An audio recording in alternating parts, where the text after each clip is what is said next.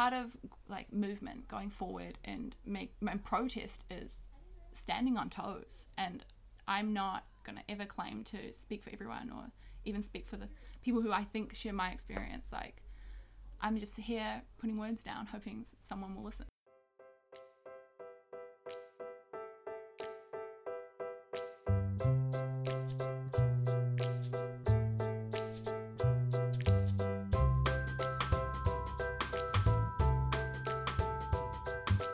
Welcome to the fifth episode of Ears Wide Open, a project of the Open Book at 201 Ponsonby Road.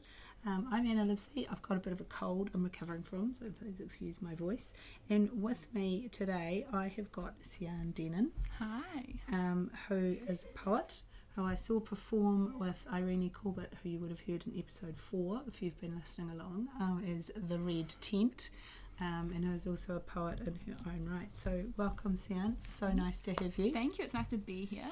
So Sian's going to read for us, as is our want, and then we will have a conversation. Wonderful. All right. Just make sure you speak up. All right. so this one is called Leftover Parts.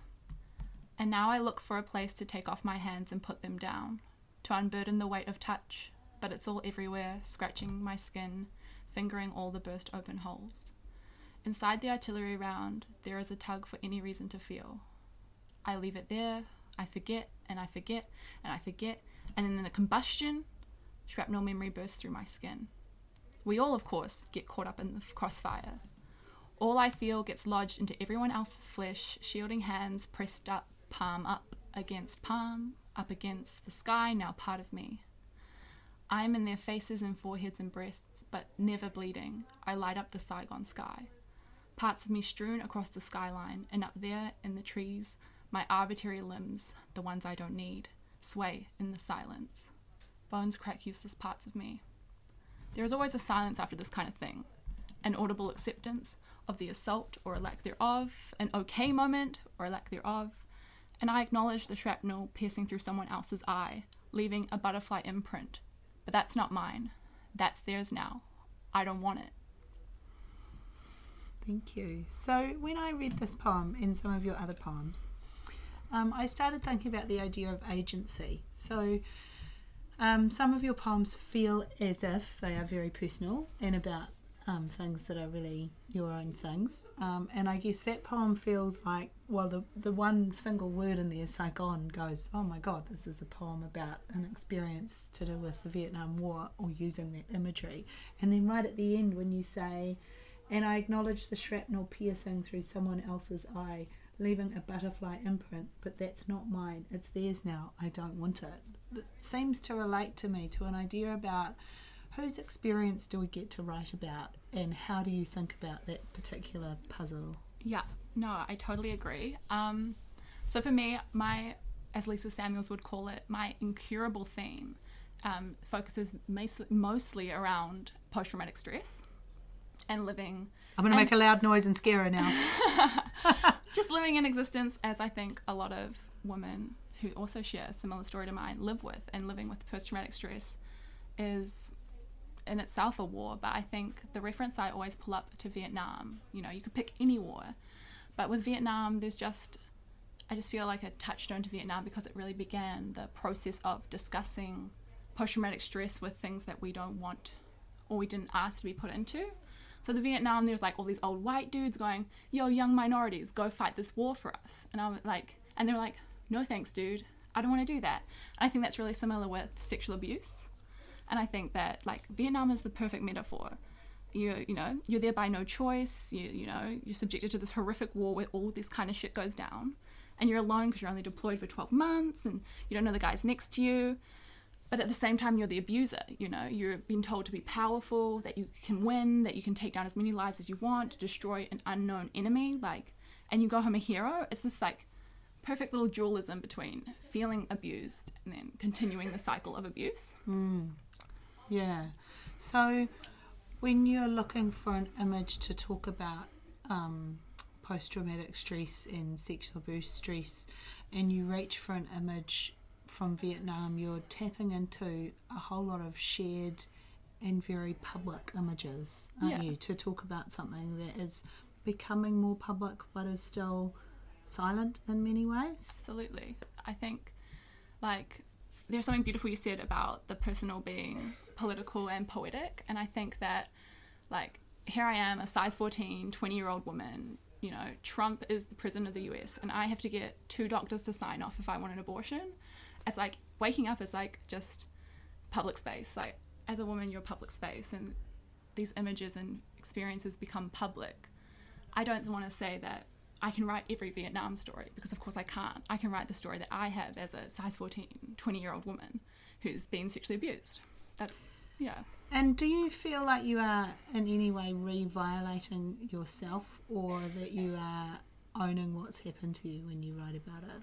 I think there's an exploration and room for both. I think I think that writing through it is allowed me to really work it out, relive it in a way that is separate or distant from myself. But it also gives me a space to talk about things that aren't just my own. Because, yeah, the story is not just mine. And do you want to um, say anything more about events that actually have happened to you, or are you more interested in talking about what you've done with it? I think like that's the cincher. That's why I'll never write prose because with prose everyone wants concrete. They want to know, but did it really happen? And what happened? The cool thing about poetry is that you can have the concrete right there, but you can abstract it. And so yeah, I mean, it's no secret. Mm. yeah, I find with poetry, so I, I'm a poet as well, and, and I always say, well, it's all non fiction and it's also all fiction, Yeah. right? And you, and the thing about poetry is that it doesn't exist inside either of those genres. So exactly as you say, you don't. No good poem is not true, yeah. but also that the literal, you know, is this telling the story of exactly what happened. Is Yeah. not the point that we're interested in at that moment.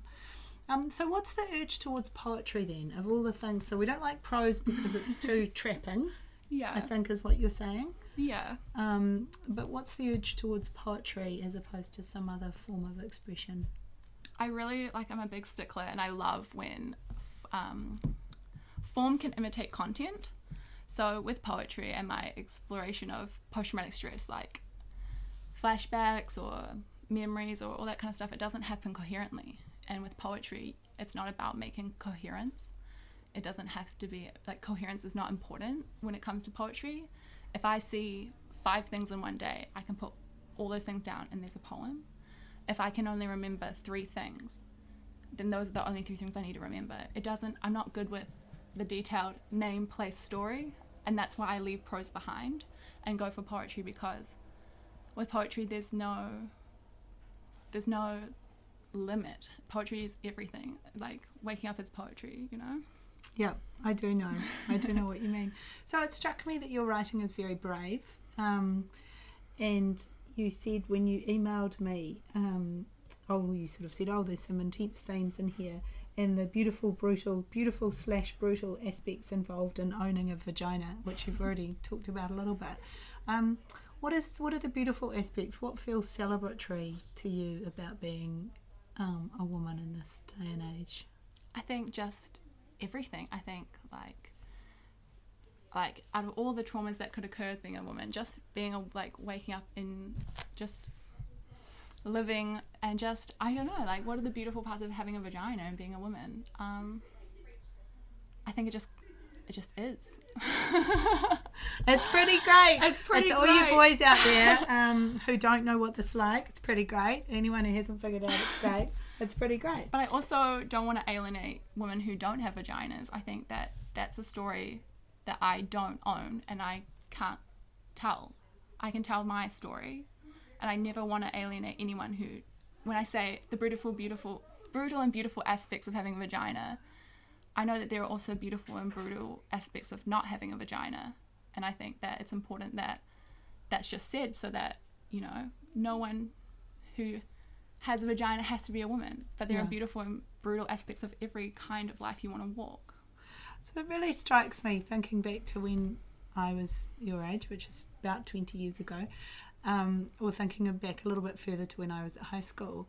Uh, and I went to a very liberal high school, and there were a lot of kind of out lesbians, and there was sort of a level of discussion about these matters, but it, it's just like amped up so much. But it also, um, even that we feel the need to say these things a lot. Um, to make it clear that we don't subscribe to an exclusionary view. Yeah. Do you ever look at something you've written or working on and go, oh my gosh, I, actually that's not what I want to say because it's too definitive or too exclusionary? No, absolutely. I think there is a, a element to writing about sexual abuse and writing these, um, I guess, big uh, post-feminist statements that I lead myself into. That I do worry about um, alienation and again l- closing off certain voices and trying to raise others. And the thing I try to remind myself is that the poetry I'm writing comes from my ex- existence and my experience, and that while I borrow things from Vietnam and from other post traumatic stress um, highlighted moments, that I can only be true to myself. And I'll be writing and I'll be like, oh my god, I just used the word cunt. Is my mum gonna be mad? And like, you know, like, and I, I just think like, and then I I'm love the word cunt. It's one of my favourite words. But um, one should not use it in a professional work context if one works in an insurance firm. I'm saying this to myself. Yes.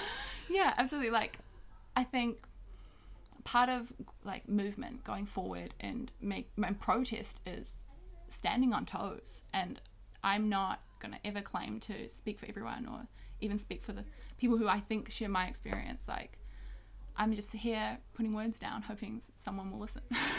Awesome. So, if I ask you um, one more question, which is basically uh, a false dichotomy, but if you had to choose between um, art and politics, um, which is more important to you? Meaning politics in the broadest possible sense. Yeah, Absolutely. I think I don't know. Is, it a binary? Can I think? No, no, it isn't in the real world. That's right. I'm, but I'm saying, like, it's so interesting to me how your work and Irene's work and Sophie's work is so, um, by so inherently political, and it interests me to know, like, does I guess so? Let me put that question in a better way. If you look forward 20 years, do you still see yourself writing? And do you still see yourself writing about the same things? Or do you imagine that you might your art might have moved on to different um, what did you say incurable themes Yeah. or is the nature of an incurable theme duh you can't move on from it I think the nature of my work, whether it is visual art or literary art, is always. I'm gonna have so many more traumas to look forward to. oh my god so glorious you know, and I think that um, the woman's body, the woman's experience is public space. Why should the awful, horrible parts not be? So I think I'll always be aiming to bring light to that and my light to that. mm. Mm. It's an amazing thing to say. Um, well, I really appreciate you having brought your light to this podcast. and I would like you to invite you to read another poem. Awesome. Is there you. anything else you really were like burning to say before we Um, get on to that?